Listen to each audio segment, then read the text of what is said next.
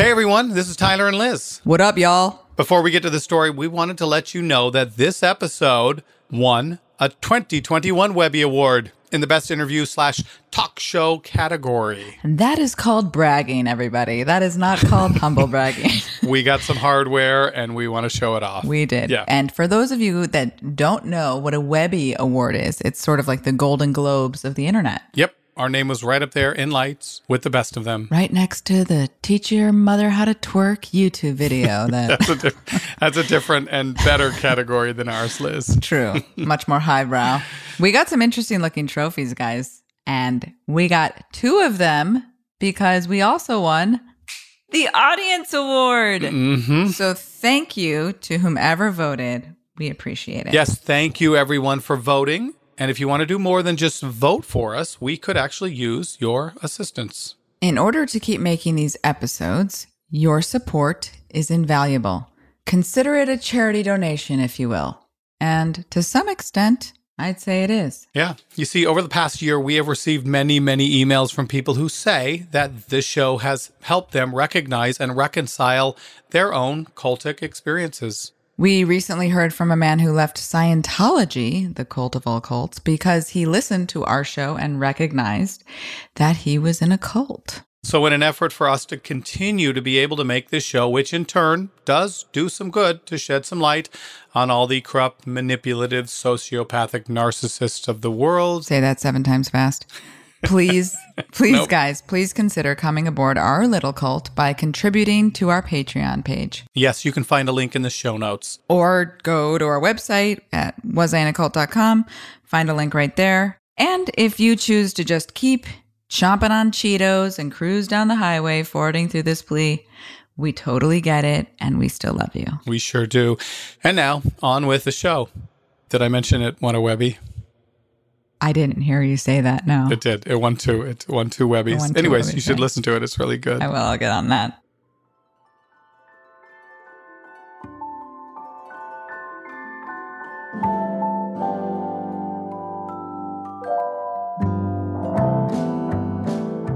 We come from hundreds of ethnic and language backgrounds, yet we are united by common goals. Above all, we want to honor Jehovah, the God of the Bible and the creator of all things. We do our best to imitate Jesus Christ and are proud to be called Christians. Because we witness or talk about Jehovah God and his kingdom, we are known as Jehovah's Witnesses.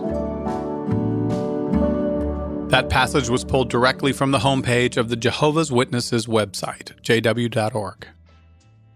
So, in your experience and point of view, what distinguishes Jehovah Witnesses as a church or an organized religion, I should say, versus a cult? That's a, a really interesting question. Um, no one joins a cult, Right? right? Who would knowingly join a cult? Hey, we have a cult, right? right. Come Nobody joins a cult. You join a movement, something you think is going to make the world better and make you a better person.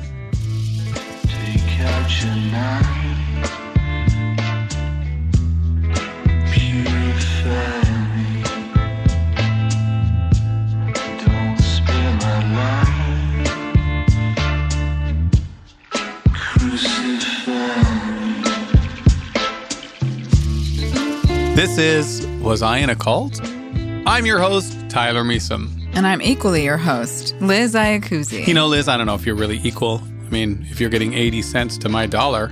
That's what they call equal rights in our country, Tyler. Ay, come on, Liz. Have you been living in a hole? Or living in a cult? Living in a hole? We've reached equality, sister. Oh, right. In 2021, I now get 82 cents to your dollar. 2021 is looking out for Uh-huh. me. It does seem more than fair, Liz. I mean, considering the fact that You're my assistant? now get me my coffee and tell us who today's guest is. Yes, ma'am. Today we are talking to a gentleman by the name of Daniel O'Brien, an ex Jehovah's Witness. And me, I personally love this story. Got a little man crush on him, don't I you? mean, he's just so darn vulnerable. Take it away, Daniel, More like take it away from us. please. I'm Daniel O'Brien. I'm here to tell my story, the journey of joining a cult, being in the cult, not knowing it's a cult, finding it out that it is a cult, and then trying to figure out how the hell to get out.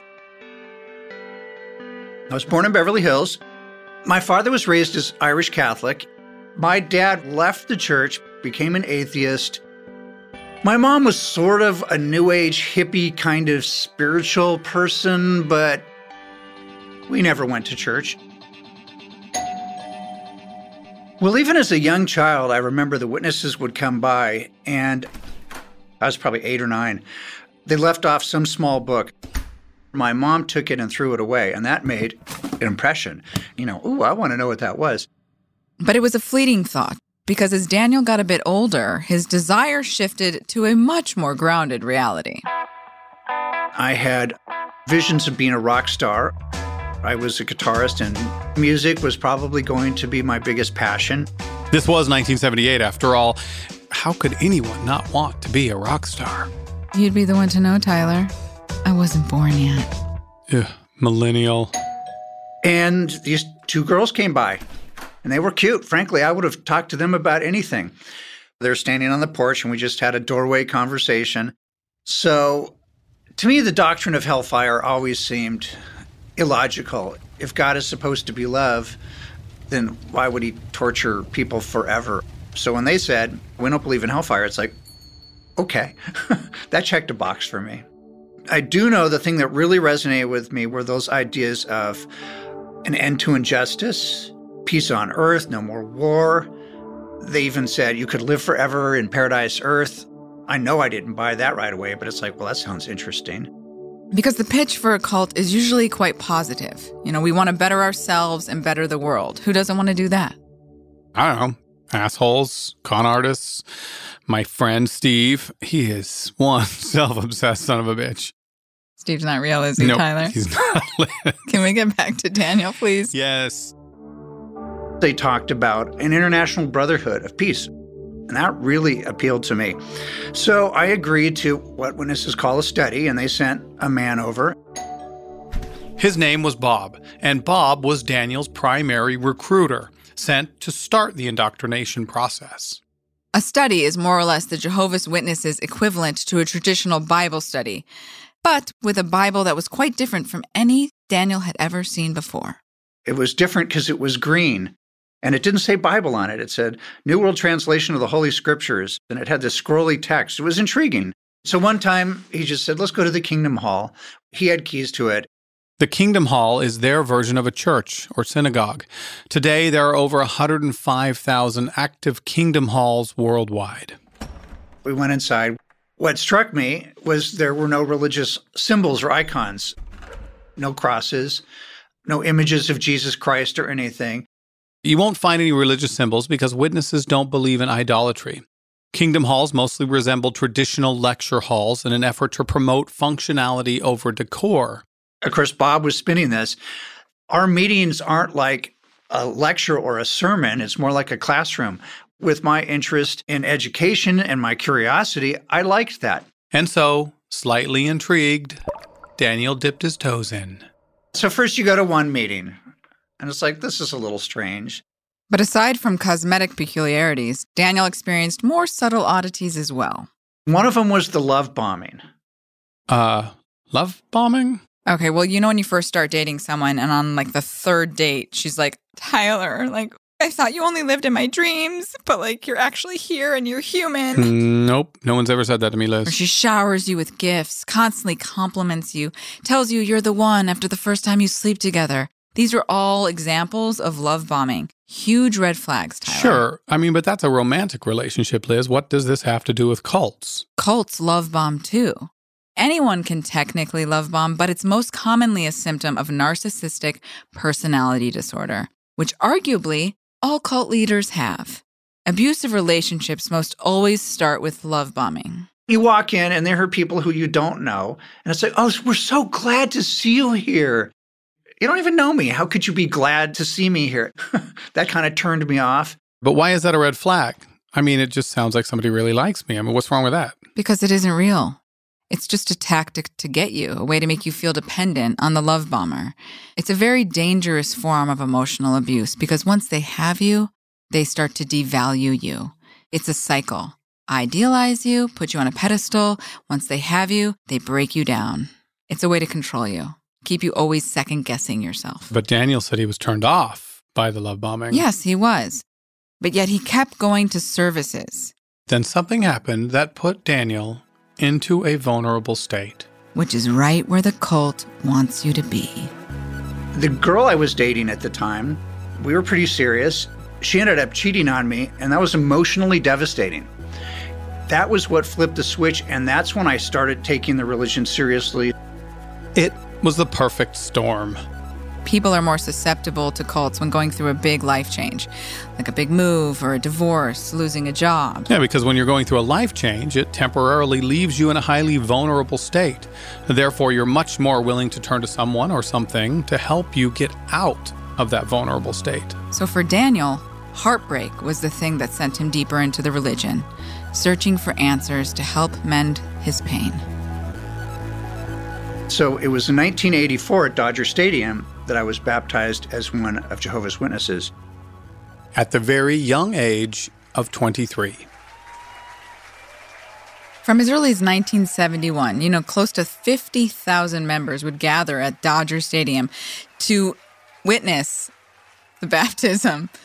Literally, they were watching. I get it. You're using Jehovah's it for Witness, witnesses. and they- Got it. they would You're witness. overselling. Sorry. They would witness the baptism of about 1,500 new members and ministers. Yeah, in fact, two huge portable pools were set up right on the field for the event. And after the baptisms, they'd celebrate with a huge group pool party. of course, it was BYOB, Bring your own Bible, Green Bible, that is. bitches. All right, so Daniel had a new religion, and life assuredly is just going to get better. Right? Right, Liz?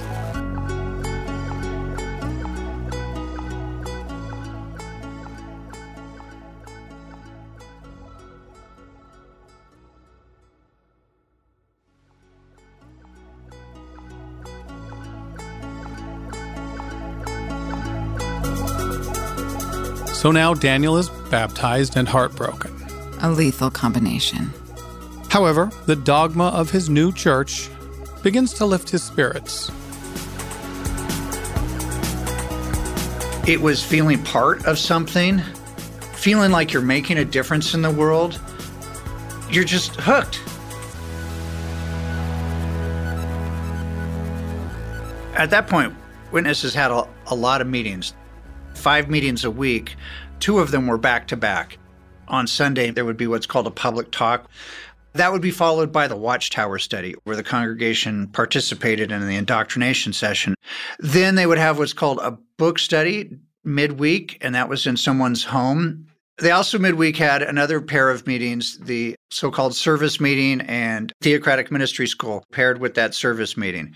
Saturday mornings knocking on doors, Sunday morning meetings. And with that many meetings a week, it's no surprise he started to conform.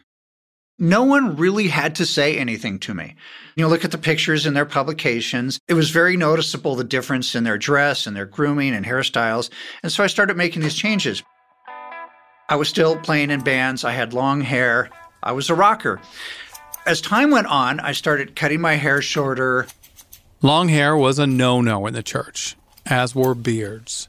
Your flowing locks would have to go, Tyler. Sigh.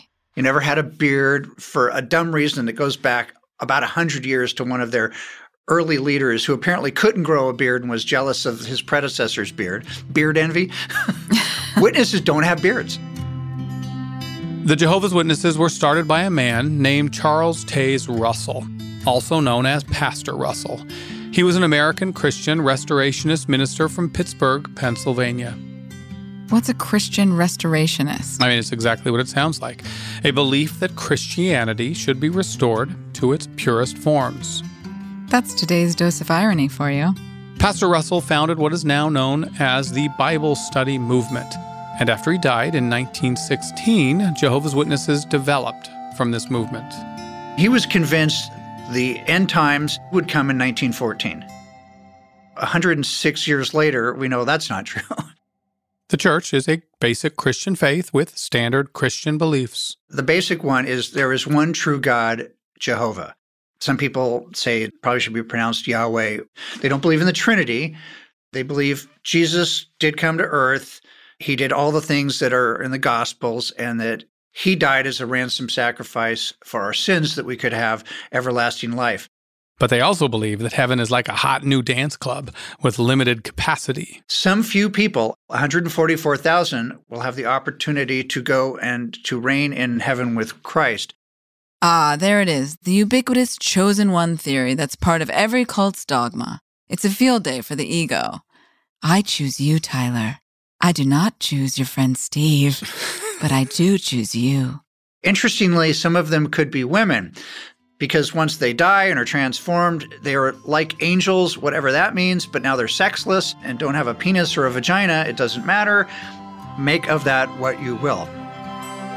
Just a bunch of winged Barbie and Ken dolls flying around. Yep, that's the Jehovah Witness heaven. But it doesn't take much to get kicked out. If a person commits a sin, quote unquote, and the elders find out about it, that person will be disfellowshipped. There will be a quick announcement by one of the elders to the congregation. As that switch gets flipped, suddenly all your family, all your former friends will not talk to you. It's devastating emotionally, as you can imagine. So, in order to avoid the painful existence where his loved ones turned on him, he committed to a sin free life.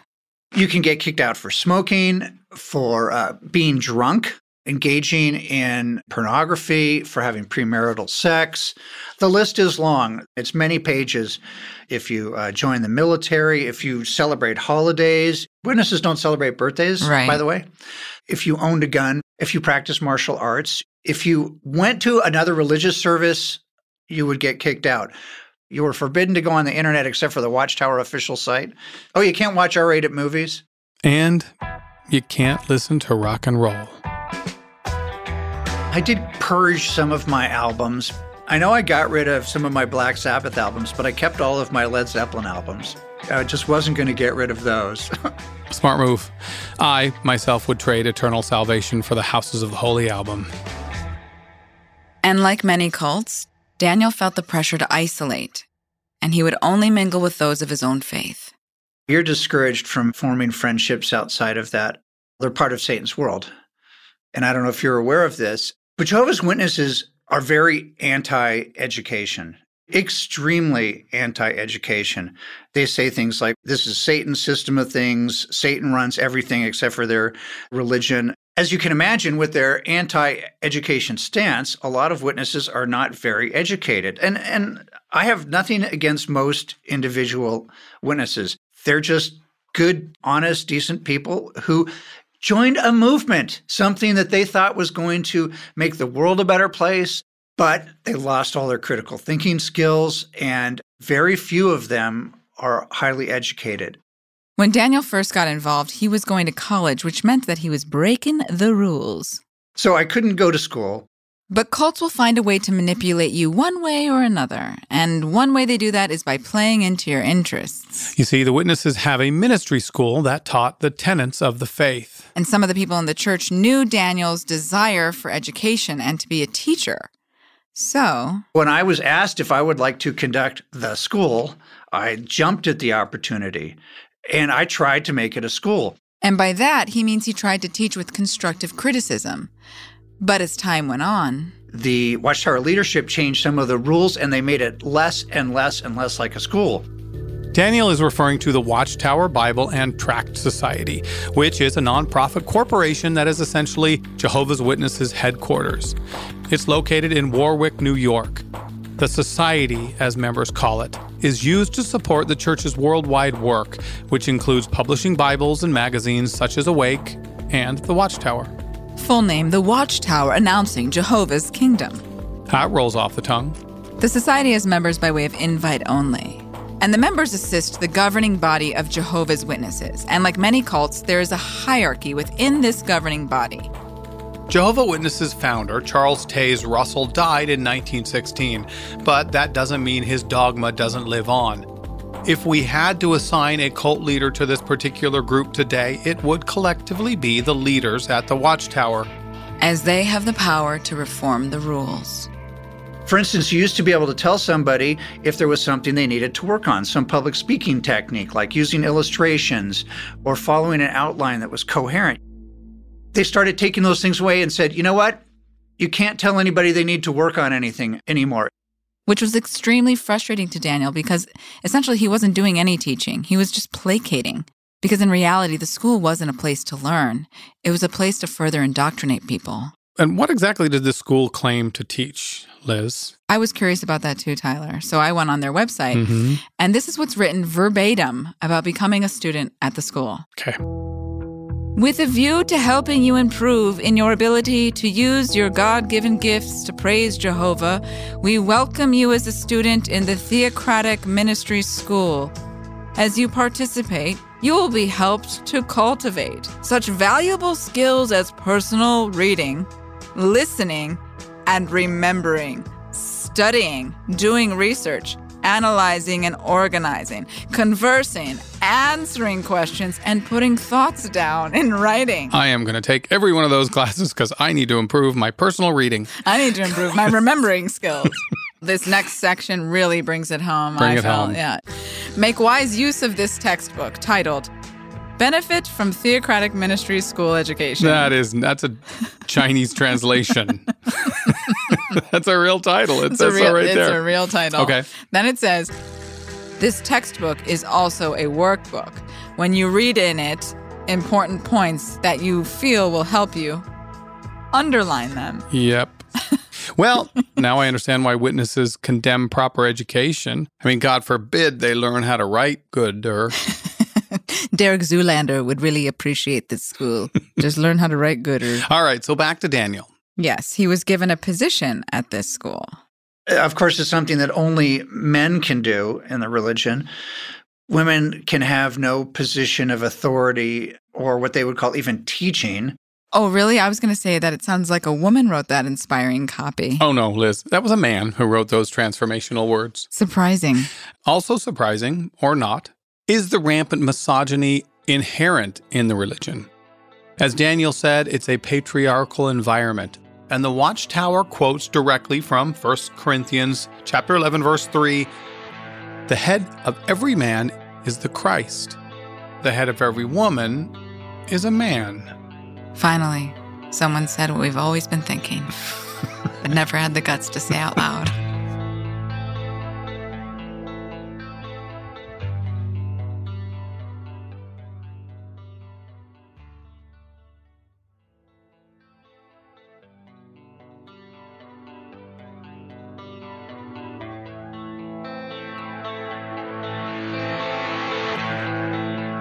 So they have all these strange rules, you know, about head coverings, and it's just really bizarre. And yes, women do have to be okay with it, although often they're not.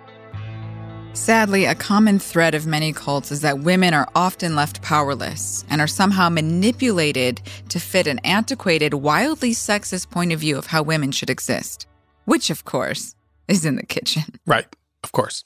Daniel was running the school, but naturally he wasn't being paid to run the school. So he had to make a living somehow.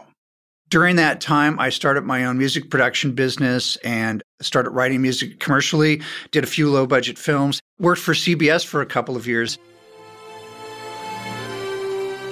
You'll tell your age if you remember Dr. Quinn Medicine Woman. So I did music for that TV show, and that actually made me quite a bit of money. You couldn't turn on CBS without hearing music that I either wrote, produced, or all of the above. And it's like, yes, I love this. But I got a lot of pressure because the cult is always promoting you just need to serve Jehovah, go to the meetings, pray more, read the Bible, go what they call witnessing, going door to door, proselytizing. So I, I got all this negative pressure. Okay, to recap outside world bad, inside world good, But Daniel kept his faith at full tilt, despite his secret penchant for listening to when the levee breaks. and he started to garner the attention of some of the leaders. You get just pulled in further and further. And in 91 of August, two elders pulled me aside and said, We had a meeting and your name came up and it was recommended for you to be an elder.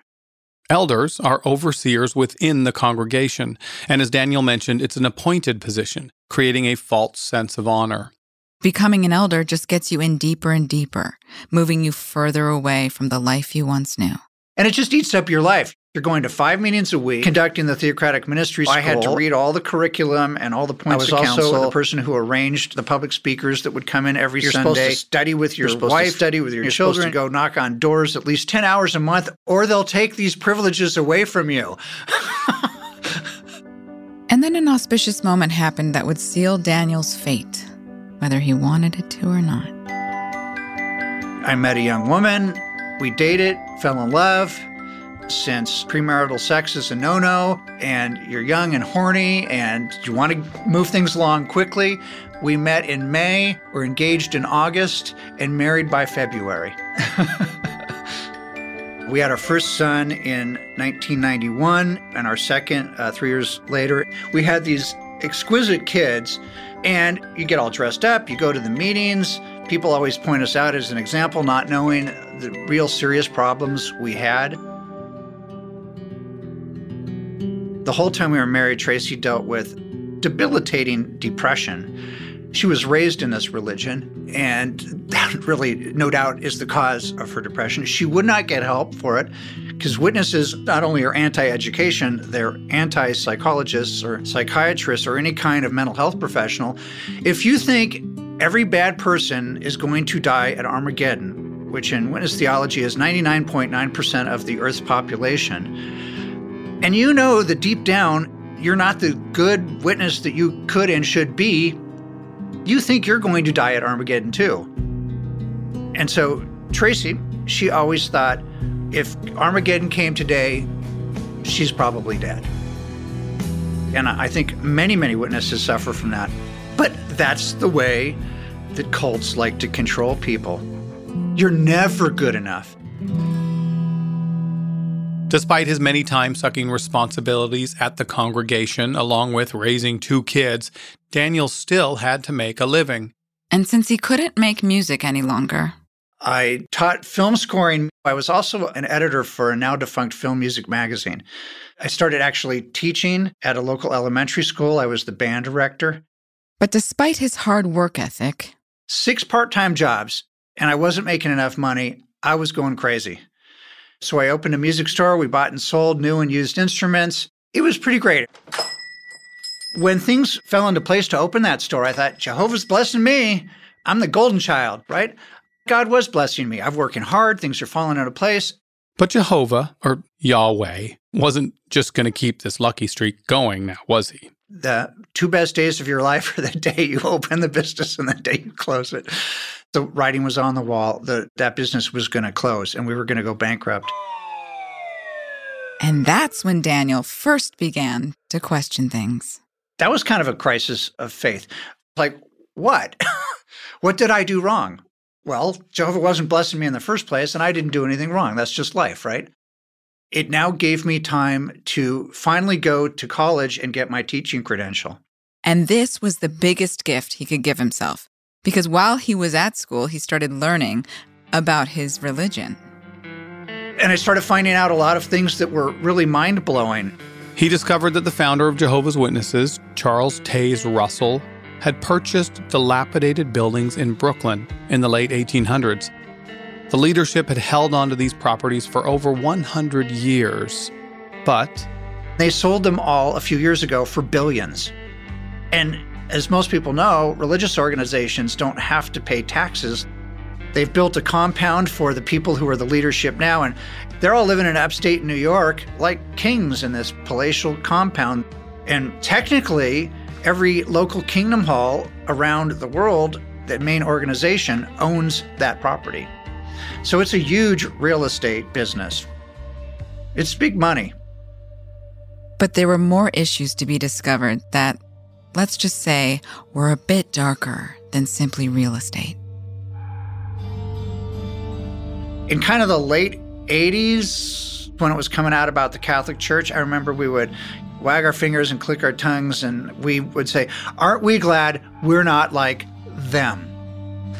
Well, it started coming out that the organization has a very large problem with pedophiles in their ranks.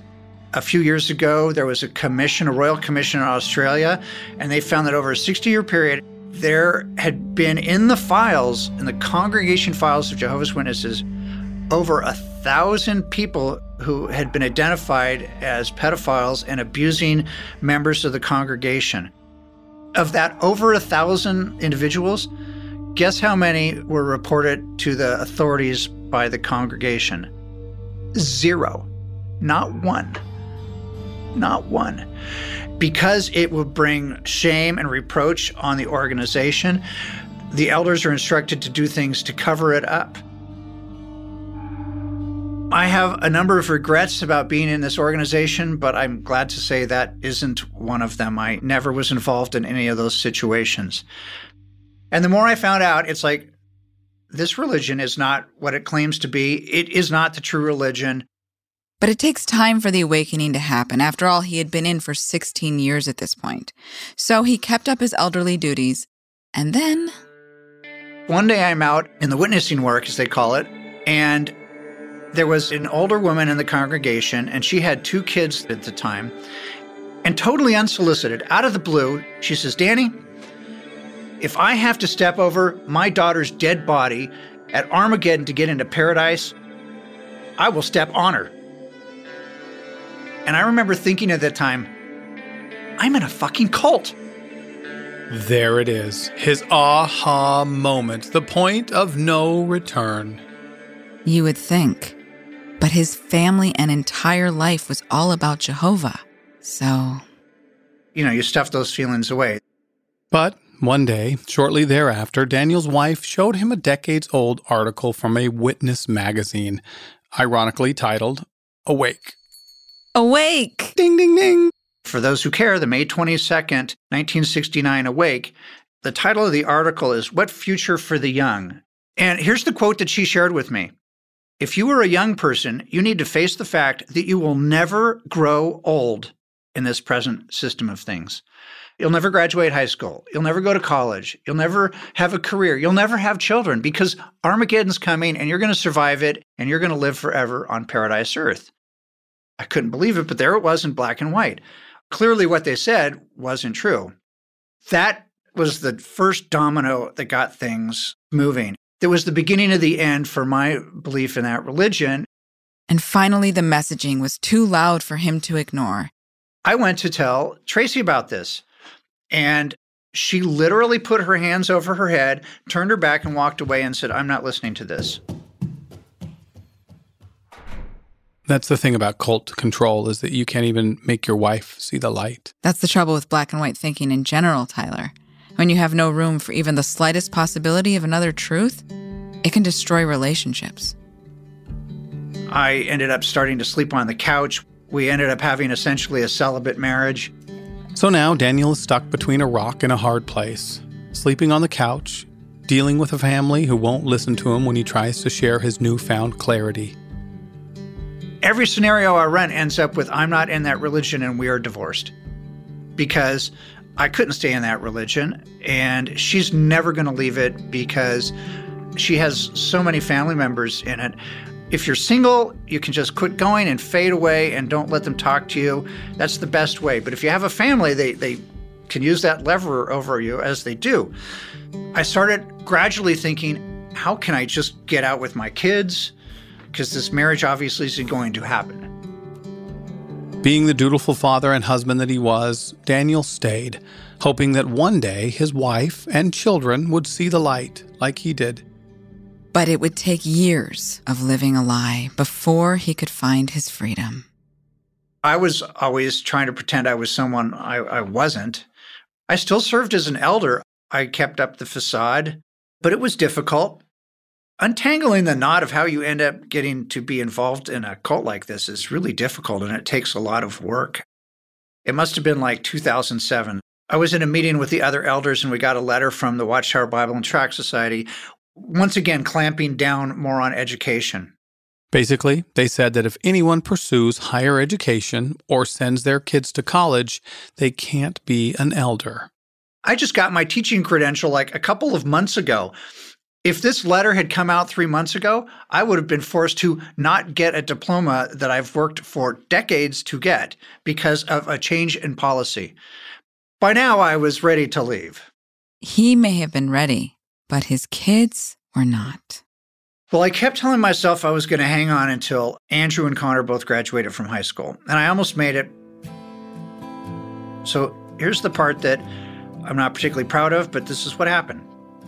So for the last six or seven years, I was basically in a celibate marriage with my ex. I was sleeping on the couch. I was still a young and healthy man going to college and seeing all these beautiful people. There were a lot of temptations, but I resisted them. One day, I happened to be in line behind a woman. We started talking, we were flirting. I got her number. We started a friendship.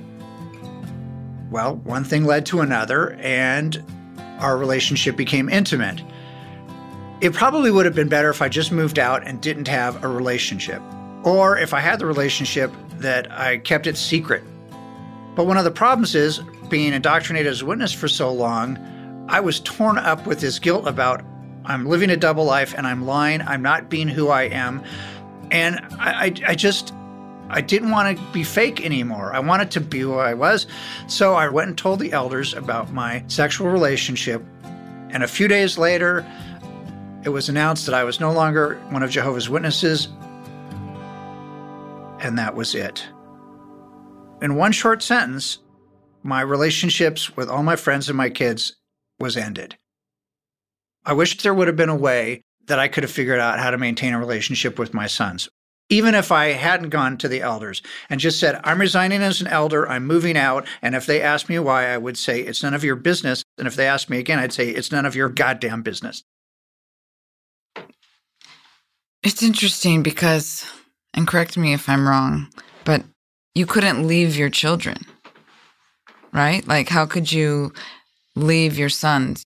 So, on some subconscious level, perhaps you told the elders because you knew you'd get kicked out, but that way you don't have to be the one to leave because how do you leave your kids?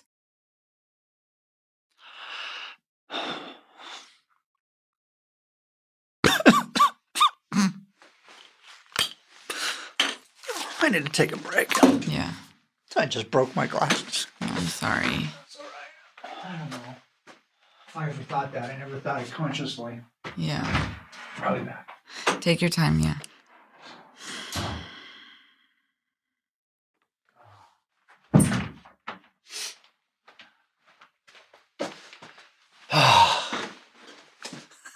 Oh no. Okay.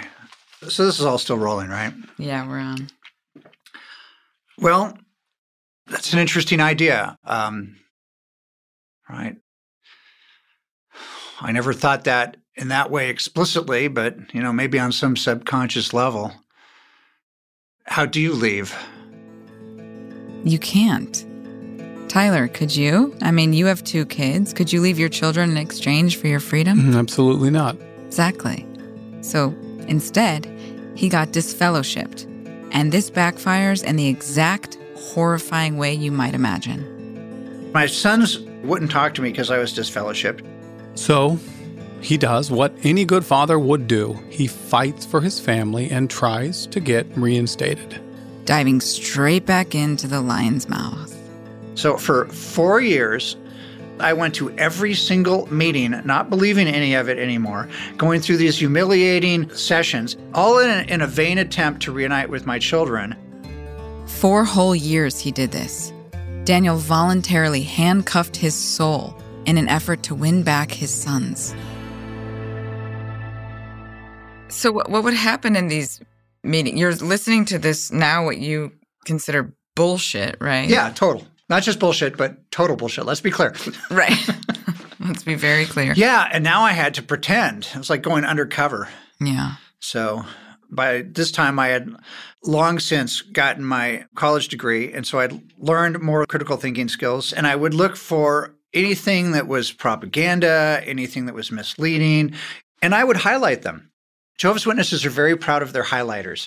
One of the elders made a comment that he noticed how much I studied to prepare for meetings because my magazines, I had multiple colors and notes. And what he didn't realize is that I was making notes of all the false and misleading statements. Interestingly, the last meeting I ever went to was sometime in January of 2014. And this was read to every congregation on earth in that week. All of us must be ready to obey any instructions we may receive from the Watchtower Bible and Tract Society, whether these appear sound from a strategic or human standpoint or not. All of us need to be ready to obey, even if what we're told makes absolutely no sense. And that is a direct quote. For a religion that claims to be the truth, it's not about truth at all. It's about sit down, shut the fuck up, listen to the rules, know your place, and be blessed. So I knew I would never go again after that. And so, seven years later, after the very first realization that he was indeed in a cult, he finally left once and for all. Because he realized that sadly, you can't force anyone out of a cult, not even your own children. I left the religion and began my relationship with Cotty. This is the woman he met in college. And Daniel, he started to rebuild his life. So I started teaching. I was the band director at Oak Park High School. I still write music a lot. I recently took up martial arts, which is forbidden to Jehovah's Witnesses. It's good for my mental discipline, my physical discipline. And it's a big fuck you to the Watchtower Bible and Tract Society. And if they have a problem with that, they should mind their own business because now I am lethal. Today, Daniel is a beloved teacher at California's Oak Park Independent School and revels in giving constructive criticism and encouraging critical thought. He is also happily remarried.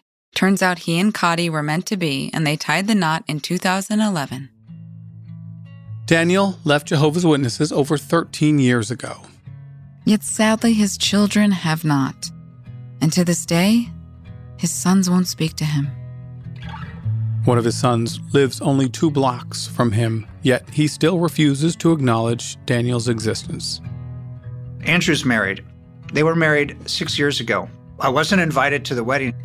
He actually discovered his own son was getting married from one of his students. I found out about the wedding registry and bought them a set of pots and pans. About a week later, it showed up on my porch with an incomprehensible note from my son. I mean, they were English words, and Andrew's intelligent, but it made no sense. He was probably so angry when he wrote it. Yet, with all of the rejection, Daniel still tries, even after all of these years. Every year on their anniversary, I send them a card. And uh, this year, I got the anniversary card back. It had been opened, so they obviously read it. And Andrew had written on the outside of it, not just return to sender, but he wrote spam in big letters with a Sharpie, like the post office cares. I would love to have conversations with my kids. I'd still talk to my ex wife if I could. They're the ones that block phone numbers, that don't respond to emails. My, my son Andrew even changed his phone number so I couldn't call him anymore. I don't give up hope, but every day it gets a little less likely. Maybe something will happen eventually, and Andrew or Connor will one day wake up. People often say that one of the hardest things about leaving a cult is the discovery that the friendships they cultivated inside of the cult weren't real. Apparently, I was better at teaching them beliefs than I was at teaching them what real unconditional love is because all this love bombing, it's also fake and bullshit because if someone can say someone is no longer a Jehovah's Witness and suddenly all your relationships are instantly over, then that wasn't love. And it's understandably painful losing those relationships. But for Daniel, what he has now is something he can trust, which is worth its weight in gold.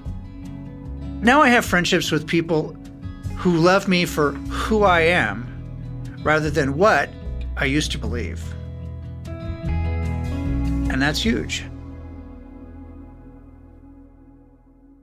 My last question um, let's say you go home today and those two girls that knocked on your door Yeah. however many years ago were to knock on your door today.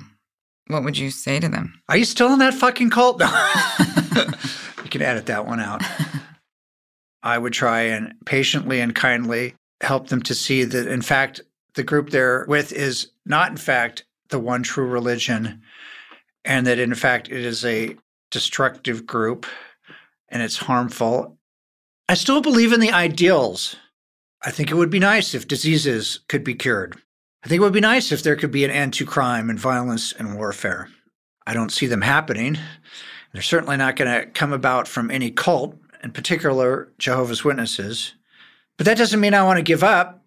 That's one of the things I found so damn infuriating about that religion is that one of the things they say is read your Bible, study your watchtower, go to meetings. It's so passive. That's depressing to see injustice in the world and, and to just wait and do nothing rather than doing something. And funny, I didn't think this would be a hard part to get through. Mm. doing nothing is unacceptable. Jehovah's not going to do it. It's up to us. It really is up to us. One of my students once asked me, So, how are you going to change the world, Mr. O'Brien? And I said, Through you. You are my superpower, a lever.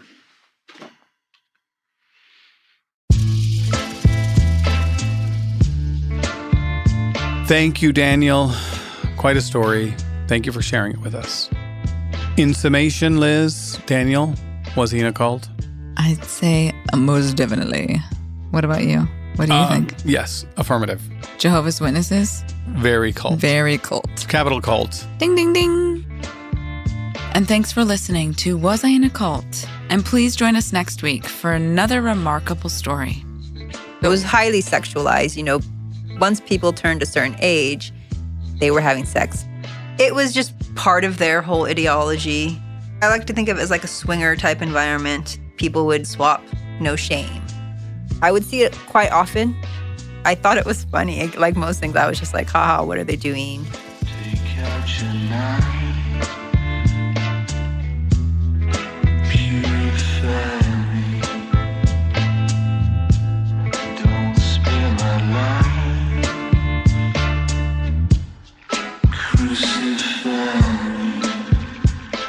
Was I in a Cult is story produced and written by Tyler Measom. And me, Liz Ayakuzi. Executive producer is Maya Cole Howard. Supervising producer is Catherine Burt Canton. Audio editor is Chandler Mays. And additional story producer is Ari Basile. Visit us at wasiinacult.com and learn how you can support the podcast on Patreon.